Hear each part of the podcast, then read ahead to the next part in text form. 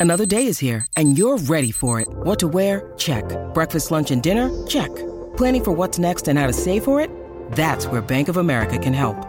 For your financial to-dos, Bank of America has experts ready to help get you closer to your goals. Get started at one of our local financial centers or 24-7 in our mobile banking app. Find a location near you at bankofamerica.com slash talk to us. What would you like the power to do? Mobile banking requires downloading the app and is only available for select devices. Message and data rates may apply. Bank of America and a member FDIC. When you need mealtime inspiration, it's worth shopping Kroger, where you'll find over 30,000 mouthwatering choices that excite your inner foodie. And no matter what tasty choice you make, you'll enjoy our everyday low prices, plus extra ways to save, like digital coupons worth over $600 each week. You can also save up to $1 off per gallon at the pump with fuel points. More savings and more inspiring flavors make shopping Kroger worth it every time. Kroger, fresh for everyone. Fuel restrictions apply.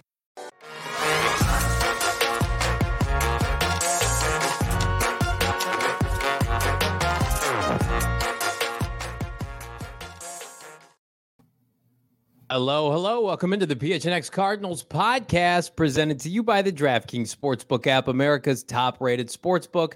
Like and subscribe. Leave us a five star wherever you get your podcast. I'm Johnny Venerable. Pleasured to join by Howard Balzer of GoPHNX.com, NFL Hall of Fame voter, longtime Cardinal reporter.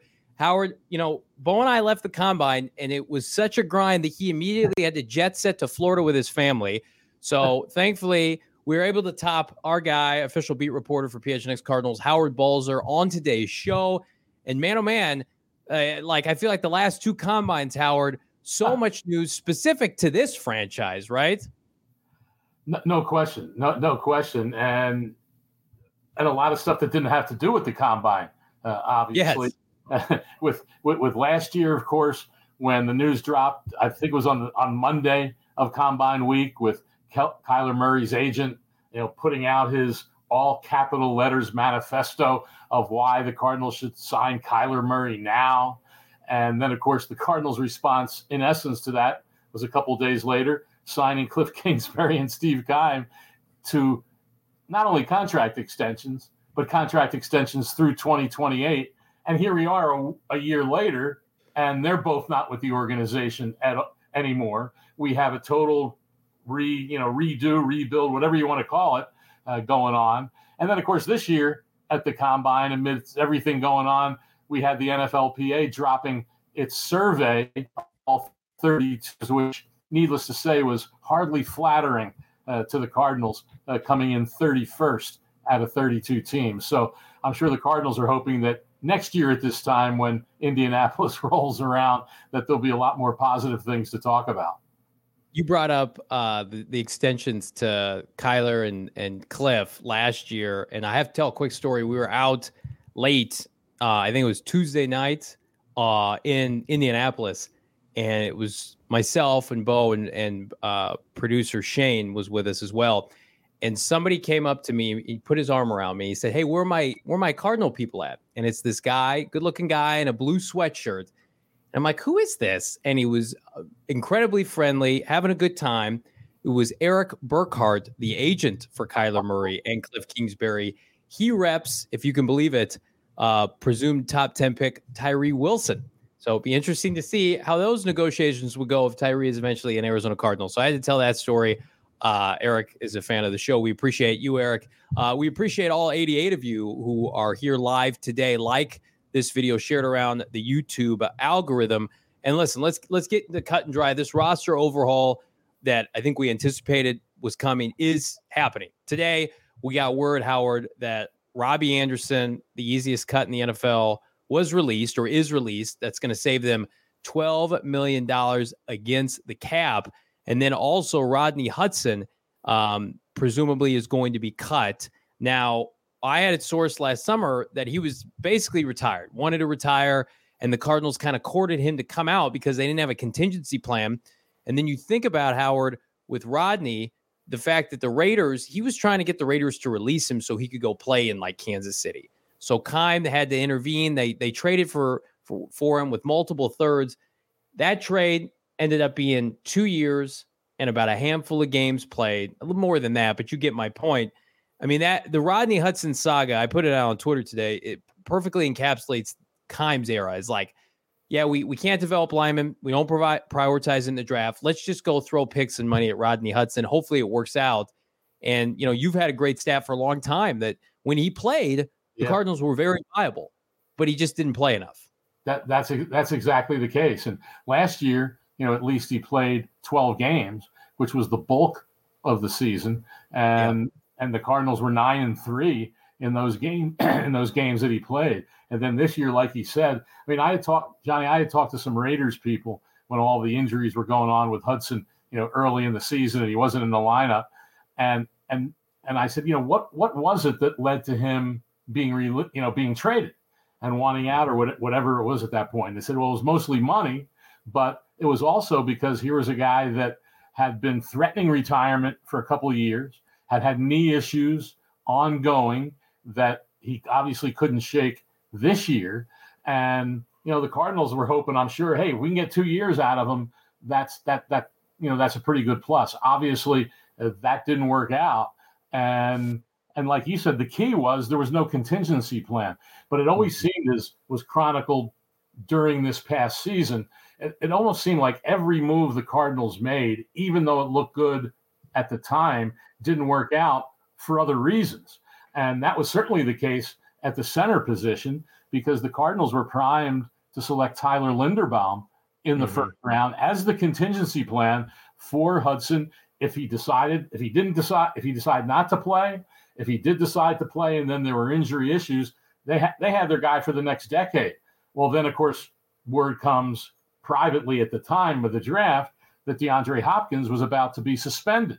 And so now the Cardinals are looking at a situation wow, we're not going to have Hopkins for six games. So they pull the trigger on the Hollywood Brown deal, which negated getting Linderbaum. And so yeah. here, here we are now, almost a year later, and wondering who's the next center for this team going to be. But, you know, it's interesting you mentioned Hudson wanting to be released to go to the Chiefs. Well, look what the Chiefs did.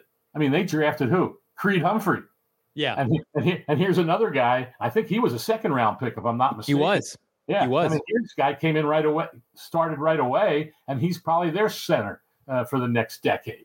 So that's what the, that's just one of the many holes that the Cardinals have to worry about uh, this you know this offseason is you know it's just a matter of when Hudson goes off the roster whether it's a real you know I had thought all along that this was probably going to be a post June 1st situation Mm-hmm. But part of his contract, which they lowered his base salary, which I learned is that there's a $1 million roster bonus that is due to be paid on March 19th, which means if he's on the roster on the fifth day of the league year, then the Cardinals have to pay him a million dollars. Can't imagine him doing that. And really, if you look at the cap ramifications of it, it's not that much different if he's on, you know, if if if he was cut or retired before June 1st, obviously before March 19th, or yeah. if they waited till after June 1st, because the thing people forget that if you wait until after June 1st, all of the money is still counting against the cap mm-hmm. until the player is gone after June 1st. So there's not that much of a difference if, you know, if, you know, if they would, you know, cut the cord quickly, I would assume it would come before uh, the 19th because, I mean, I, some would say, well, it'll be a nice going away present. Well, he really got the going away present this past. He did. I mean, he played. He, he played the Cardinals. Yeah, they, I only, mean, for only playing four games.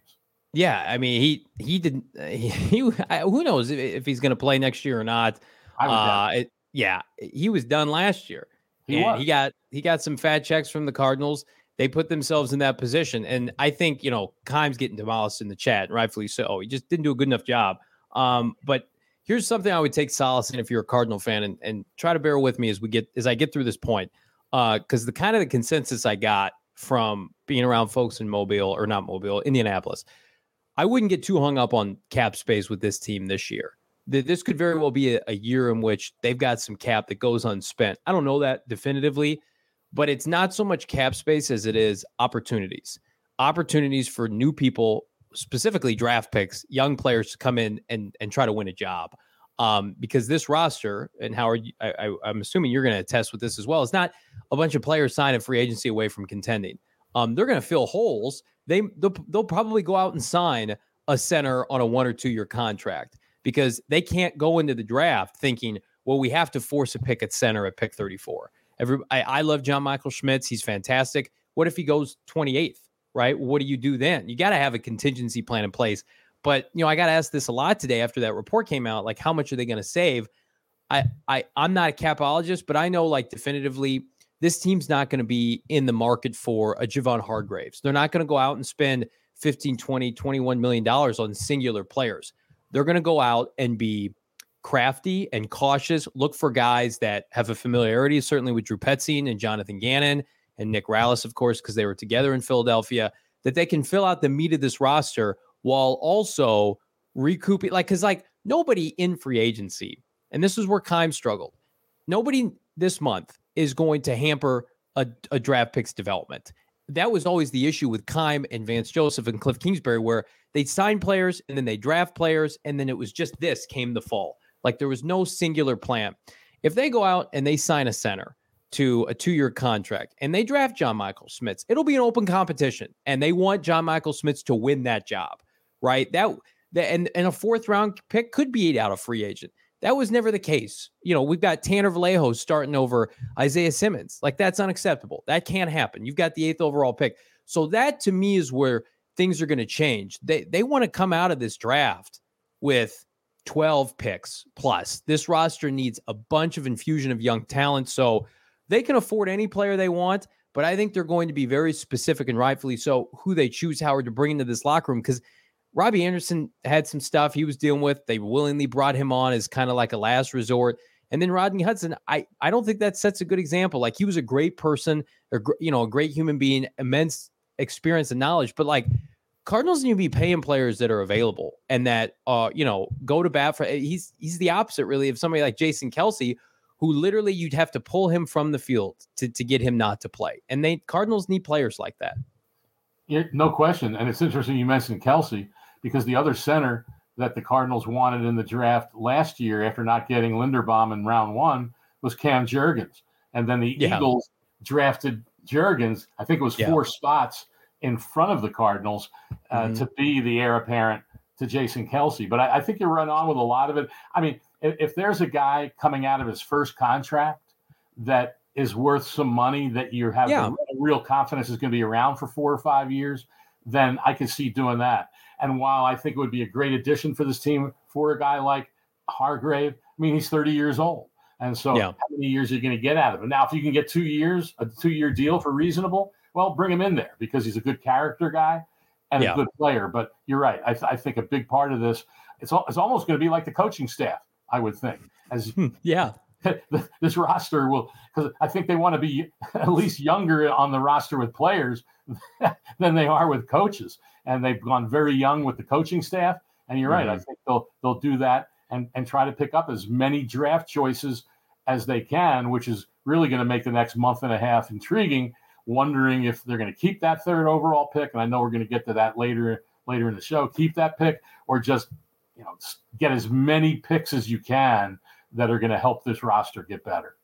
Yeah, no one wants to see this team lose if they're going to lose in September and October with old players. I mean, exactly. it was the biggest problem I had. Like, uh, you know, the end of the year, Cam Thomas and Myjai Sanders not getting playing time over some of these veterans. It just didn't make sense. But um, one of the players that we expect to be moved. The show has been on this since mid January. DeAndre Hopkins. I mean, the buzz in in Indy was not will he get moved? It's how quickly is this going to happen? Then we've got a new report from Mike Silver, Howard, basically saying like Monti Ossenfort has been making phone calls, taking phone calls for the last couple of days, and you know, I, I assume that's been happening happening for some time. Goodness, if you if you get a look at no disrespect, the the free agent receiving corps, it's not great now Michael Thomas could be released, Keenan Allen could be released, but Hopkins is clearly above all, you know, the most impactful singular player, assuming that he can rebound after a couple down years. But I mean, Howard, we've got a graphic here from producer Emma. There are some teams that I know definitively are in the mix, and then there are some teams that make sense. But you know, we had Benjamin Albright come on this show this time last week and say it's going to be Kansas City. We had some folks from PFF come on the show and say the Giants want him everybody from CHGO and we that we talked to said the Bears would redo that deal in a second for Clay Claypool for Hop, DeAndre Hopkins. Then I heard some stuff you know, from a source about the Patriots. What do you make of the Hopkins market? And do you think the Cardinals should settle for a second round pick or much of the fan base, they want a first? Well, I can understand a fan base wanting a first. And I was responding to a few people on Twitter today, and they're saying, well, how can you not get a first for DeAndre Hopkins when you gave up a first for Marquise Brown? And they referred to Hopkins as being in his prime. Well, let's remember, it was three years ago when he was even more in his prime. I would argue he's not really in his prime now, especially coming off two years of injury and going to turn 31 in June. And he has a big contract. Whoever's going to take on that contract, and people have to understand a lot of times that tr- when trades are made, a lot of times the draft comp- compensation isn't as good as you'd like it to be because of the player's contract. And and Hopkins is due nineteen and a half million dollars uh, this year, and you know, and then a, you know, a big number next year. So you have to think, well, what team is going to want to take that on and hope that he is as m- closer to his prime than not, you know, going to be 31 and coming off those injuries. So I, I so I think that it. So bottom line though is let's remember three years ago Hopkins' contract was the big issue in terms of him leaving Houston, and the Cardinals didn't give a number one pick then. So it's interesting right. to me that, that people wonder, well, why can't they get a number one for him when they didn't even have to give a number one for him when he was three years younger, three years ago? Yeah. And I think that's the sticking point for some people. Here's what I will say. You know, it's a it's a seller's market if you've got a D hop because I you know, this draft class has got some got some guys, but they've never played down in the NFL, and it's not comparable to last year's draft class. The, the Chris Olaves of the world, you know, Garrett Wilson. There's nobody like that in this draft. Like Quentin Johnston's a, a magnificent player, but he was undersized. He was two inches shorter than everybody thought. He was six two instead of six four, and he body catches. Like if if you're Green Bay and you're going all in, if Rodgers is back, or if you're Kansas City and you're you're moving off Juju and you want to bring in like there's only one player that's going to fit this. And so I I'm with you. I think of course everybody would like a first round pick and you see some of these teams Green Bay, Kansas City, the Giants, it's a late first. So that's where you're going to start the conversation if you're Monti Ossenfort. Then you're probably going to have to pivot to a second. You could get a second, maybe some change, but I to me it, this this team with Kyler Murray's injury, a new regime, it's the right time to to sell high. And I say high, you know, of course, knowing Hopkins is over 30, but it's the same issue. The, team should have sold high on Patrick Peterson once upon a time, and they didn't. So this is forward thinking.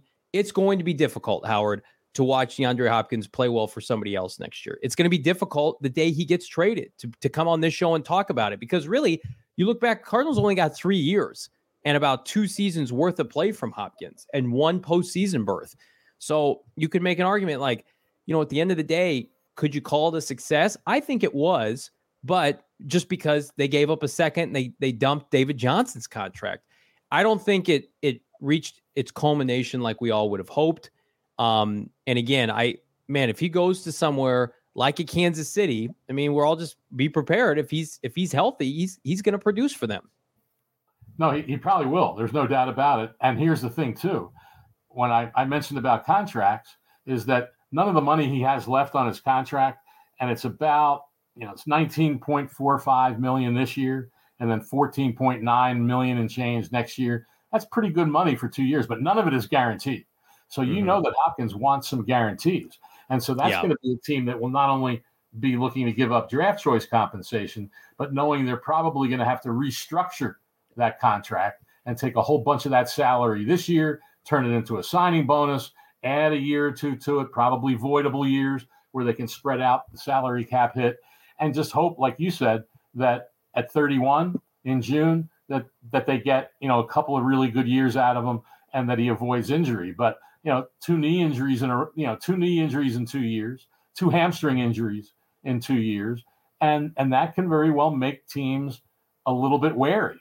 And you know, yeah. the, the, Chiefs a lot of times they're not a huge you know spending team. I mean, look at this year; they they didn't want to go the distance for Tyreek Hill. Ended up mm-hmm. trading him, got great draft choice compensation for him, and then they signed, you know, they signed guys just to fill in with Patrick Mahomes. Yeah. Future, like you said, Marquez Valdes Scantling, and they still won the Super Bowl with those yeah. guys. So they're probably thinking, well, why do we have to pay twenty million dollars plus or whatever it's going to be for DeAndre Hopkins, as good as he is. So all I'm saying is, I think it complicates the trade market somewhat, and it's going to be very, very interesting to see what exactly happens that for the Cardinals to get some kind of value uh, for him. And and then and then remember too, I, I know you mentioned about the cap, and it was a good point, but and they, they will save on the cap no matter what. But right, you know, but if he's still on the roster, which I don't suspect he will be by a week from Wednesday when the new league year begins, he counts over 30 million against mm-hmm. the cap. Now the Cardinals, yeah. th- that's on the cap, so the, that that's that's within the numbers that they know uh, that they can handle.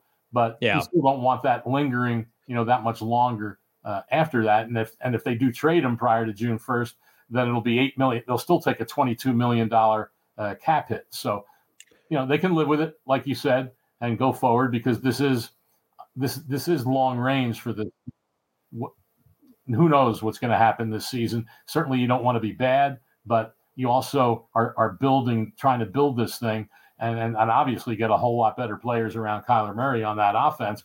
That's the big question though. What do you do at wide receiver? I mean they have right. a question with Marquise Brown who's in the final year of his deal at a little over 13 million I believe it is. Do you sign him to a long long term deal? Do people think that he has earned a four or five year contract worth 19 or 20 million a year. I'm not so sure of that. So yeah, that's a position that they really have to pay a lot of attention to uh, going forward, especially when you talk so much about surrounding Kyler Murray with the talent that can bring out his best.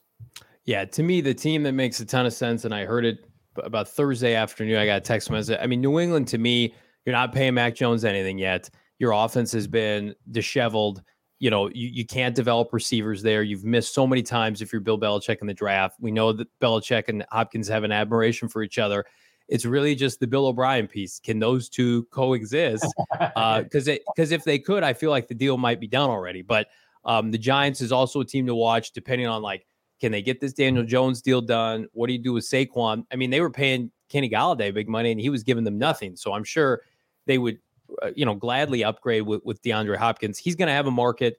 You know, this show is on the beat uh, when and if it happens, wh- when it happens uh, in the coming days. Um, so we'll see. We're also going to see uh, our friends at Circle K a lot because they're the newest partner. I don't know if you know this, Howard, of PHNX. PHNX Cardinals is happy to announce that Circle K is joining the PHNX family. Uh, you know, you, you think about PHNX synonymous with Valley Sports, now Circle K of course, synonymous with the elite of convenience stores. And again, it's bigger than just a gas station.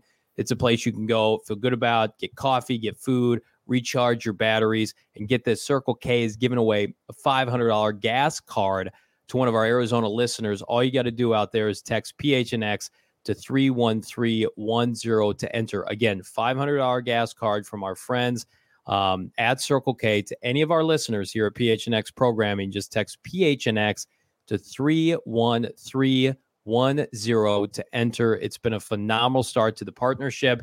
We don't go hand in hand with partners we do not use and believe in ourselves.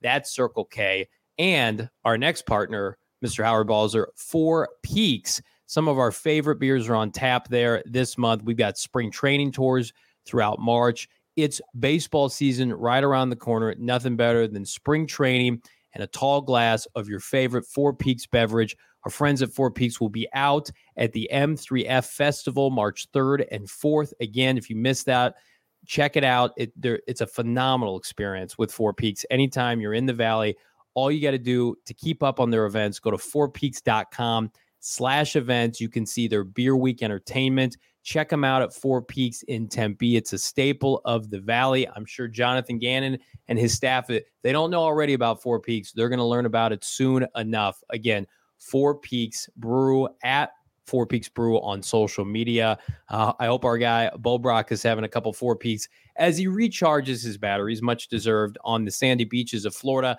We are back here on the grind, that being Howard Balzer and myself. And I mean, let's talk a little uh, NFL Combine recap. Howard, it was um, crazy environment. Jalen Carter not available for obvious reasons.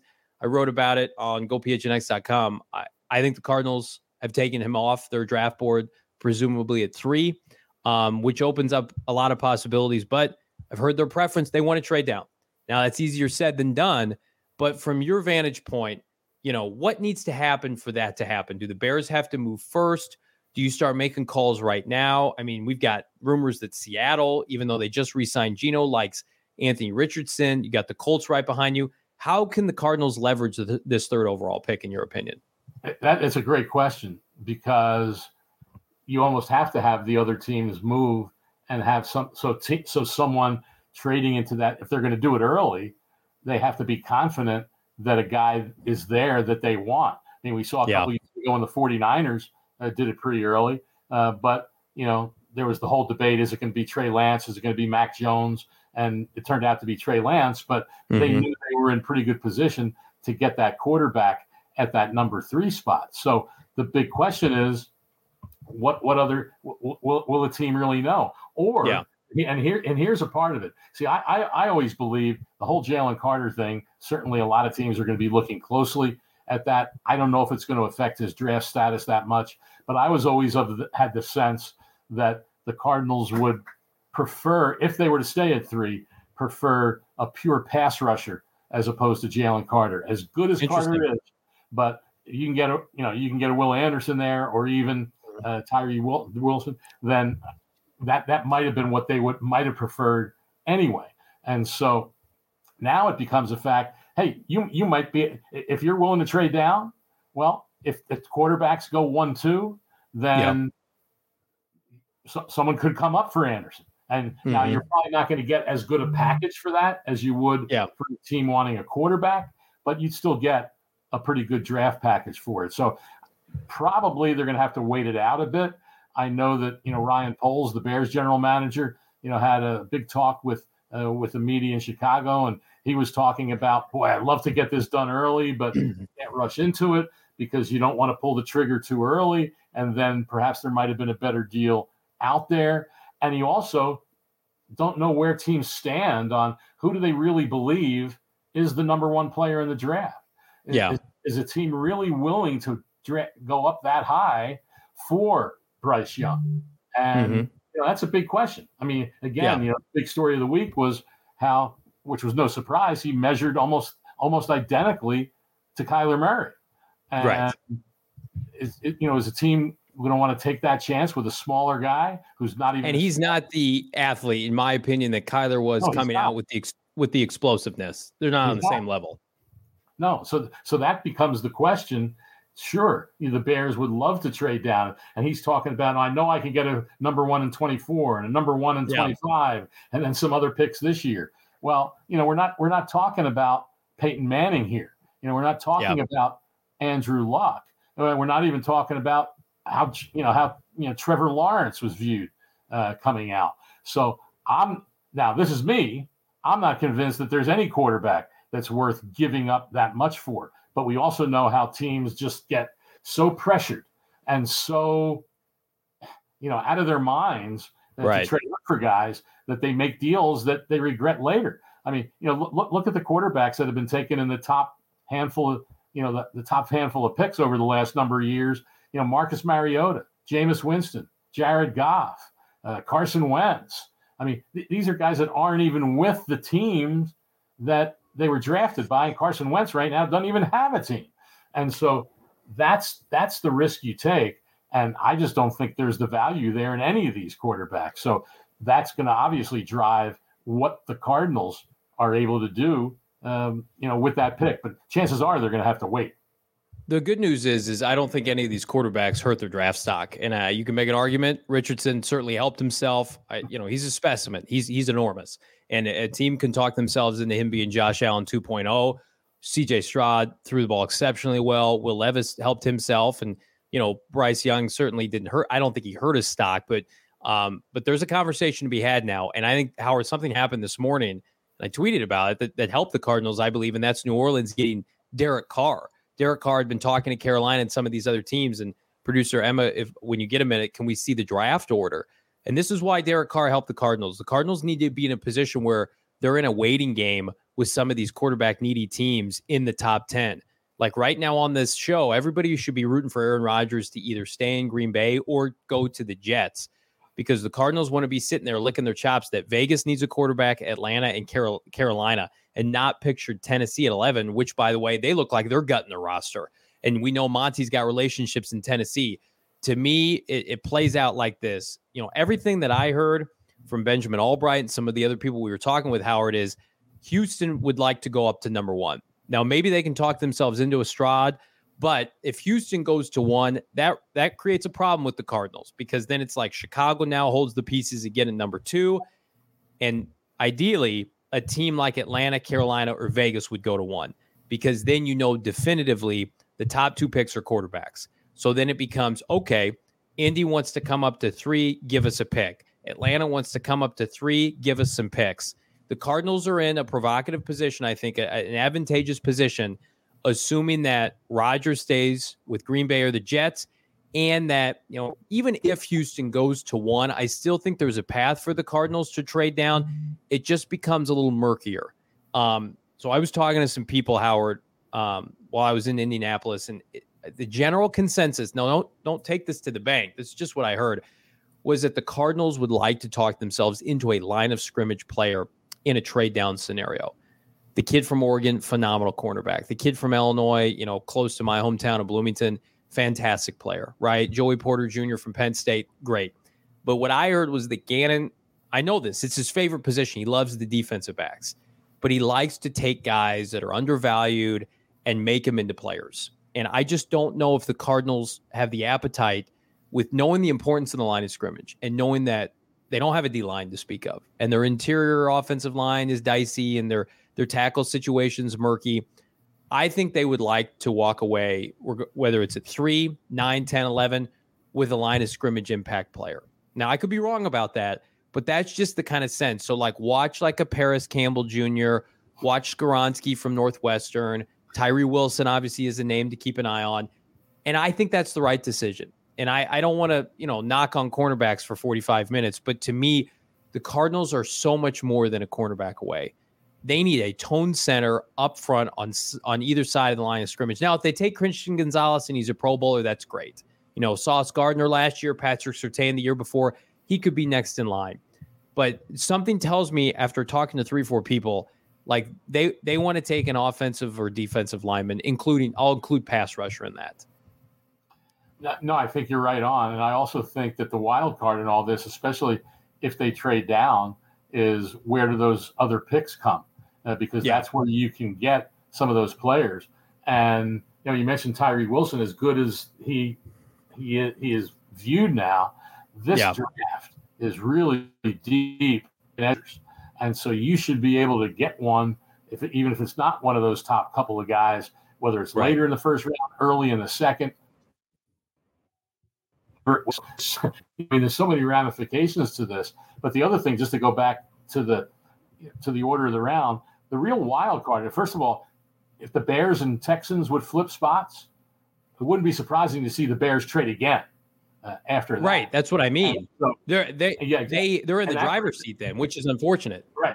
And that brings Indianapolis into play here because on 2 mm-hmm. levels. One, and some would say, well, you know, if, if there's still a quarterback there that you like, well, you don't have to trade with the Cardinals, uh, let's just say, depending on how the two picks go. But what Indianapolis has to be wary of is someone else behind them jumping right. in front of them to get mm-hmm who you know, especially if it's if it's one of the quarterbacks, and who knows, maybe they fall in love with Richardson, maybe they fall in love with Levis. You know, who knows? You know, that's that's the thing that we never know. We we can look at all the projections and all you know the Todd McShays and the Mel Kipers and all Daniel Jeremiah's, and they all do a great job. Don't get me wrong, but they don't right. know truly what teams are really thinking about these guys. And that's why when the draft rolls around every year, we sit there and go, "Oh my goodness, that that's a surprise. That's a surprise." Yeah. Well, it shouldn't be a surprise because we never really know what each individual team is thinking about mm-hmm. these guys. But you know, that's what makes this, you know, this opening part of the round just, you know, re- it's always a crapshoot, Johnny. But yeah. even more so uh, this year, and and especially when it comes to those quarterbacks, to see which teams really love these guys, and then we'll look at it three years later, and they'll be going, "Oh my goodness, we made a mistake." But yeah. you never think you're making a mistake when you make that pick in April. Yeah, and I think I don't. It's gonna be tough. We we went from, you know, Jalen Carter, Will Anderson, or bust, right? And yeah. Hopkins is a, a, member of the Arizona Cardinals, and now there's this reality coming into play of well, we're not going to get Jalen or Will, and we're trading away DeAndre Hopkins. Like, what are we doing? And I get that, and that it's it's a tough mindset. But I think, well, I know, like this team is more than just Will Anderson Jr. away from being competitive, and I he would be my choice if they stick and pick at three because uh, I think he he he checks every box that you want this new regime to be able to say it's our poster child for for Cardinal football for the next ten years under this regime. But I, by hook or by crook, I think they're com- they're they're staunchly committed to trading this pick if they can get something for it, even if it's just let's trade down a couple picks and then you give us your second this year, which is a top fifty pick. That's a that's a starter. That's somebody that they feel like has Pro Bowl potential. I think we're going to be in a position, Howard, and I told this to Bo, I think on Friday's show. I think the Cardinals are going to end up with three seconds this year, which would be absolutely wild. It's it's unprecedented. And I also feel like Cardinal fans are scarred because this team has never prioritized drafting and developing at a high level. And I think that it's it's difficult. I'm going through this too. We want to play this game of sign this player in free agency, trade picks for players. That was the kind of way of doing things, and, and that's over. This team now wants to build a sustainable winner. Everybody does, but you do that, especially with a $50 million quarterback through the draft. And so um, maybe there's a scenario where they could trade down slightly with an Indy or somebody like that and still get Will Anderson. Everything's on the table. But it just it feels like, especially Howard, I don't know if you saw this or not, like Bidwill went on 98.7 and said, like, we're revamping our scouting approach, which number one, that's great, but it's not going to be implemented until this college football season. So right. wouldn't it make sense then to say, well, we want two ones next year and we want two twos and whatever, get as many picks for next season as well. That not to say you're punting on this year's draft, but it's like this this rebuild, and it's a rebuild right now, is going to take more than one singular offseason. No question about that. That's absolutely no question about that. And I think that you know you mentioned if you pick up a number two with a slight trade down to be top fifty, might might probably be top forty. Right. And and who knows, you know, if if Hopkins ends up getting a second round pick. That would likely be later uh, in the round. Uh, but still, like you said, that's three seconds. Uh, they're probably going to get a pick at the end of the third round as a compensatory pick, and they've got some extra choices uh, coming there. And then, then the other part of it too. Let's remember, trade downs aren't limited to only the first first round. I no mean, doubt, they're, they're going to have the third pick in in the second round, which is 34th overall. Mm-hmm. And who's to say that hey, especially you, you in the second round, there, there's there's going to be a bunch of players there that yeah. you would be probably happy with. Well, if there's some other team that just wants a certain player, you could trade down from from two and and get an ex, another three, or who, who knows what yep. or what it might be. So that that's going to be real interesting because you know the one thing about Monti Ossenfort, obviously he's going to take from all the different places he was, but the one thing he witnessed year after year in New England when he was with the Patriots was Bill Belichick, and they they weren't that they they, they haven't been that great a drafting team. I mean, that's one no. thing we need to get out there. But they also Bill Belichick traded all over the place, trading here, mm-hmm. trading there, you know, picking up a pick next year and trading for this pick. I mean, he, he he did that all the time, and they would end up with with a bunch of extra picks. And I'm going to be real curious if that's one of the things that uh, that that Ossenfort really works uh, to try to accomplish in this draft. And like you said, that could end up, you know, picking up some picks next year. And and you know, don't give up too many this year, but still get some extras uh, next year, which will just continue and help uh, that rebuild. It's a it's a loaded draft at a couple different positions. It's a loaded slate tonight on DraftKings. Talking NBA, the Phoenix Suns feel like house money right now. Anytime you wager on the DraftKings Sportsbook app, You've got a ton of odds, future props, uh, NFL free agency, whatever you want to dabble in, spring training. Uh, we've got March Madness right around the corner. No better time than to tap in with the DraftKings Sportsbook app. Download the DraftKings Sportsbook app now. Use promo code PHNX. Get this new customers can bet a mere $5, get $200 in bonus bets instantly. It doesn't have to be on the spread or the money line or the over under, whatever you want. Put a five spot on it if you're a new customer. Slam that promo code PHNX Get $200 in bonus bets instantly only at the DraftKings Sportsbook app with promo code PHNX. Minimum age and eligibility restrictions apply. See show notes for details. I don't think there's a better time of the year, even in the NFL season, to dabble on DraftKings right now. There's so much stuff going on, there's so much action to be had. Speaking of action, if your furniture is not up to snuff, If it's not up to par, take a note from us and check out our friends locally owned in the Valley at More Furniture. They do the white glove delivery service. It's phenomenal.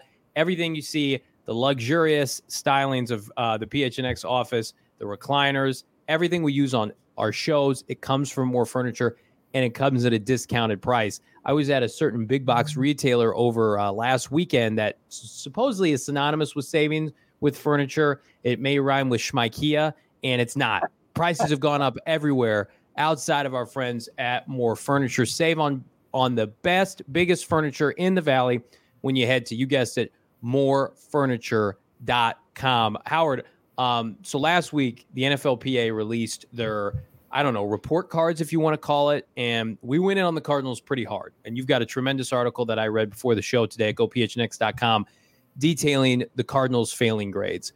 But when you saw that come out, I just want to get your thoughts. Were, were you surprised? You're at the facility almost every day during the season, you talk with players. What was your reaction to that NFLPA report? I was, I, I was somewhat surprised that it was that bad. I mean, yeah and that's you know that's the thing about it. And you know we we get a limited view of of the facility. Uh, certainly, you know we we're not in the weight room. Uh, we you know we when we go into the locker room for uh, for availability, we you know pass by the the cafeteria area where everyone eats, and it, lo- it looks like you know a pretty good setup. Um, mm-hmm. the, the locker room, you could see where I mean they don't even have enough locker space in in the main locker room for all their players during the regular season. And granted, a lot of times that's affected by a number of guys on injured reserve and all that. And, and there are a lot more guys on practice squads now than there used to be. But they, they've got players in, you know, in, in an auxiliary locker room. And oh, so man. that was one thing that, that I noticed and wondered about because I, I'd never seen that before. Now, in all honesty, I haven't covered a lot of teams. Um, but so, so like I said, so a certain amount of that uh, did, you know, did surprise me in terms of you know some of the things about especially that some of the players feel that that, that the, the weight room area is is unsafe and there's floorboards uh, coming up uh, stuff like that. And when you hear about you know players being charged you know if they want a dinner then oh yeah they'll box up dinner but then they take it out of their paychecks and I'm, I'm thinking wow I mean it's just you know you want guy you know you, always hear the term Johnny as you know you know you know first one in the door last one out well, yeah so if you're if you're spending extra time at the facility and you're there till seven, I don't know, you know, if you're there till seven o'clock, whatever, seven thirty, whatever time it is, it'd be nice to get a meal. You know, especially if you're single and you don't have you know anyone anyone to cook for you. But to yeah. take it out of a player's check, I mean that that was that was that was a little shocking to me. But mainly it was just a comparison to all the other teams, and I included that in in the story today. It wasn't just talking about the Cardinals, but it was talking about a team like the Vikings uh, which mm-hmm. who were who were number one and basically had all A's. Everything was either mm-hmm. an A minus, an A, or an A plus. And you know they built a new facility within the last five to ten years, I think it was, and spent over ninety million dollars on it. But the players just love it. And I know there's you know some people always react, oh, these are complaining players, you know, and, and all this stuff. But the irony to me, Johnny, is that how much do we hear about? Well, they got to change the culture. Oh, you got to change the culture. Yeah. heard that so much about this team. And when some people think of culture, they think, oh, that's the GM, that's this, that's that. All of this is really what the culture is of how an yeah. organization views its players and how they, you know, do things to make it a great place, you know, to come to come and work. And so yeah. it's going to be interesting to see what they do about it because because Michael Bidwill did have some comments. You know, he talked about uh, when Jonathan Gannon was introduced as the head coach. You know, he talked about you know things that they talked about about things that we can do better.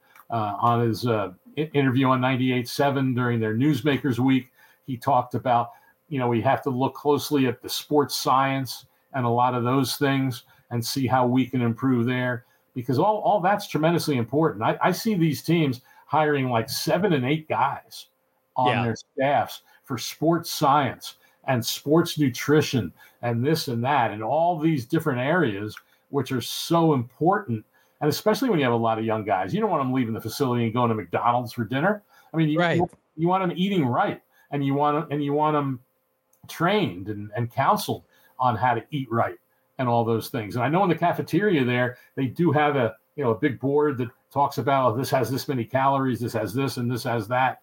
But every elementary school in America has that these yeah, days. Well, that's, that's a good point. That's a good point. And so, you know, these are the things that are very, very important uh, to players and to teams. And and even though some will think, well, how much does that really have to do with with with being successful?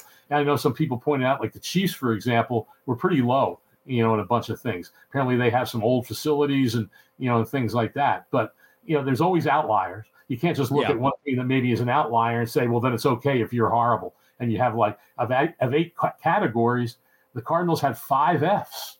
I yeah, mean, they had the most Fs of anybody. It's not like they were just average or a little low. I mean, they had five Fs, and it, and that's just not a good look. And so it's going to be very interesting to see what the organization does to improve it. It's it, it I, I thought they'd probably be middle of the pack, maybe toward the bottom tier. I did not think that they would be by far and away the worst. I mean, the Commanders had four Fs, the Cardinals had five. Um, to me, I, am shocked that Michael Bidwill, by doing that, I mean, you don't prioritize your players and their right. nutrition and their bodies. And I always thought he was kind of different from his dad in that sense because his dad was very stringent on on contract extensions. They let people leave and, and flourish elsewhere like the one thing I would always be able to say about Michael is we got the new stadium built and he pays players, right? Every you know, Patrick Peterson got an extension and Larry Fitzgerald got extensions and Calais and Darnell and people got paid. So I'm like, okay, well, certainly he cares about the other stuff, the you know, that's below that. We gotta we gotta make sure we're we're caring for people and their families. To see that, I mean, I think about Howard how how poor this team is at drafting. And that comes directly from your scouting department. And these scouts, you know, it's not a glamorous job. You're away from your families. When you're at the facility, you're working 12 hour days. These guys are making like 70 grand, right? And so in most organizations, I know for a fact scouts live off of these free meals. Like I'm going to just eat all day at the facility. I'm going to take my food home. To imagine like looking at your scouts who already are under the gun, they don't make any money and says you're going to have to pay for that box lunch that you eat here.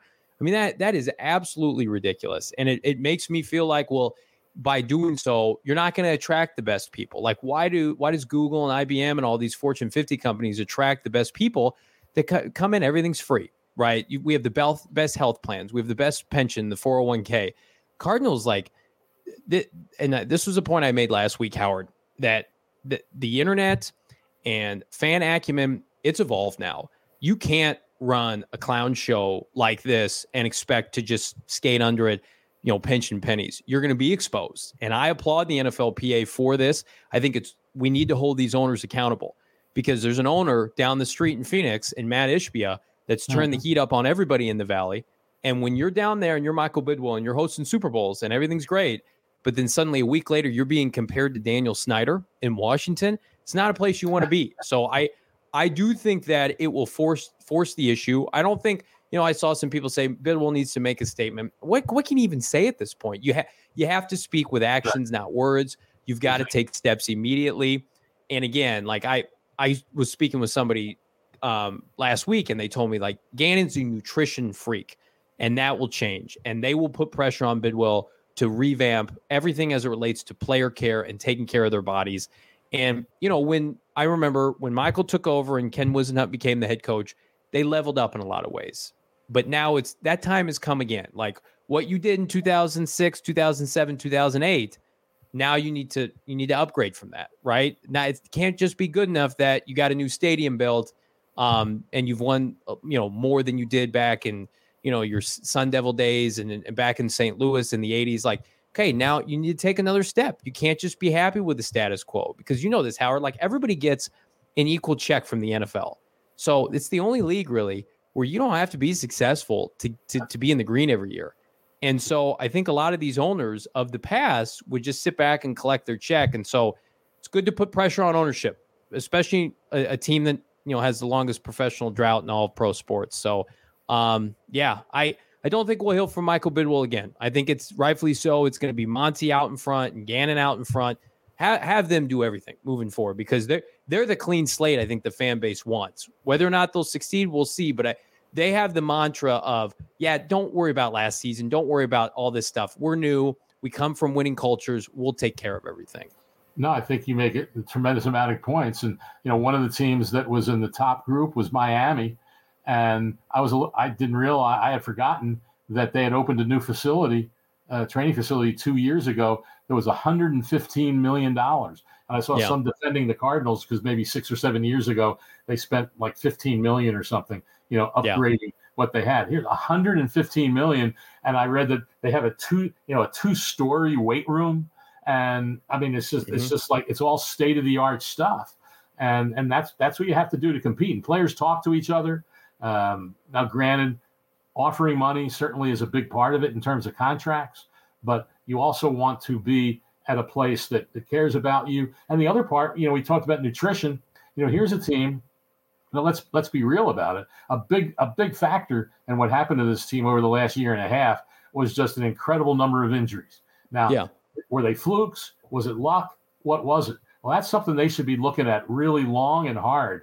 Of you know why why were there you know so many injuries? Why were they just constant? And they weren't just all issue stuff you know, there. I mean, yeah, last year in 2021 there seemed to be an epidemic of ribs injuries. You know, this mm-hmm. year it was back injuries. I mean, there's a whole bunch of guys, you know, that suffered back injuries. So, so what is, you know, I don't know the answer. They need to find it out because you know we can say all you want about having the good players or not, but if those good players aren't on the field, it doesn't do you any good. I mean, Jonathan yeah. Gannon just came with a team that was as healthy as any team that I've seen in the last five years in the yeah. NFL with with not having guys uh, miss games and an offensive line that only missed three starts total, three starts the entire season, and that mm-hmm. that's a big part of your success when your best players are on the field. The Cardinals obviously haven't had that for the last year and a half, and they need to be looking at that, like I said, very long and hard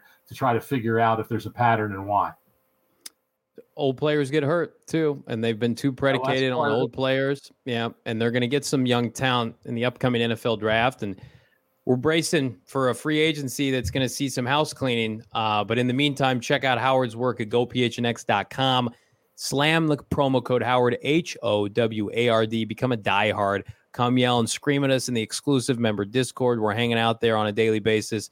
Twenty percent off all uh, future PHNX events. Cop a free hat and or shirt for every year you're signed up for the Die Hard subscription membership.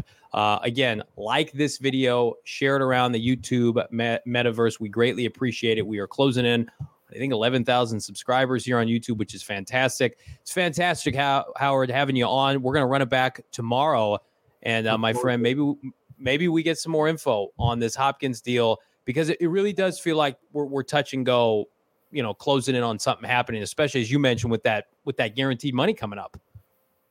Yeah, no doubt. I mean, and that's you know that's a you know that's that's a big thing. I mean, it's not it's not it's, he doesn't have the guarantees, but it is a big cap hit, and you can live yeah. with it maybe for a short period of time, but you definitely want it want it settled because if for some reason you can't trade him, well then they they probably have to you know maybe do something with the contract because I don't mm-hmm. know what he would do because you know all, all indications are he'd like a new start, but he wants some kind of new contract with some guaranteed money, and you know we'll see if he's able able to get it. But you know we're we're right around the corner. It seems that not it never ends in the NFL. It seems like just yesterday that they played the Super Bowl, and here we are already done the combine and and free agency uh, a week from today. Next Monday is when negotiate, and we know that some of the negotiations go on before that anyway. But that's yeah. when it can legally begin at what? Let's see, noon Eastern. So I got to get this time right because the clocks change around the country, but not here. So that'll be nine Pacific next Monday is when negotiations can begin with free agents from other teams.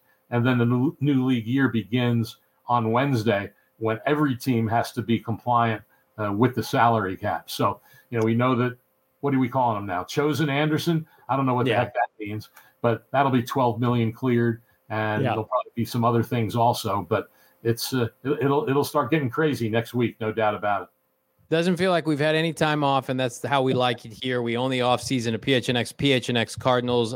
Ding that bell so you get reminded every time we go live. For Howard Balzer, I'm Johnny Venerable. Subscribe to PHNX Cardinals wherever you get your podcasts. We'll see you tomorrow.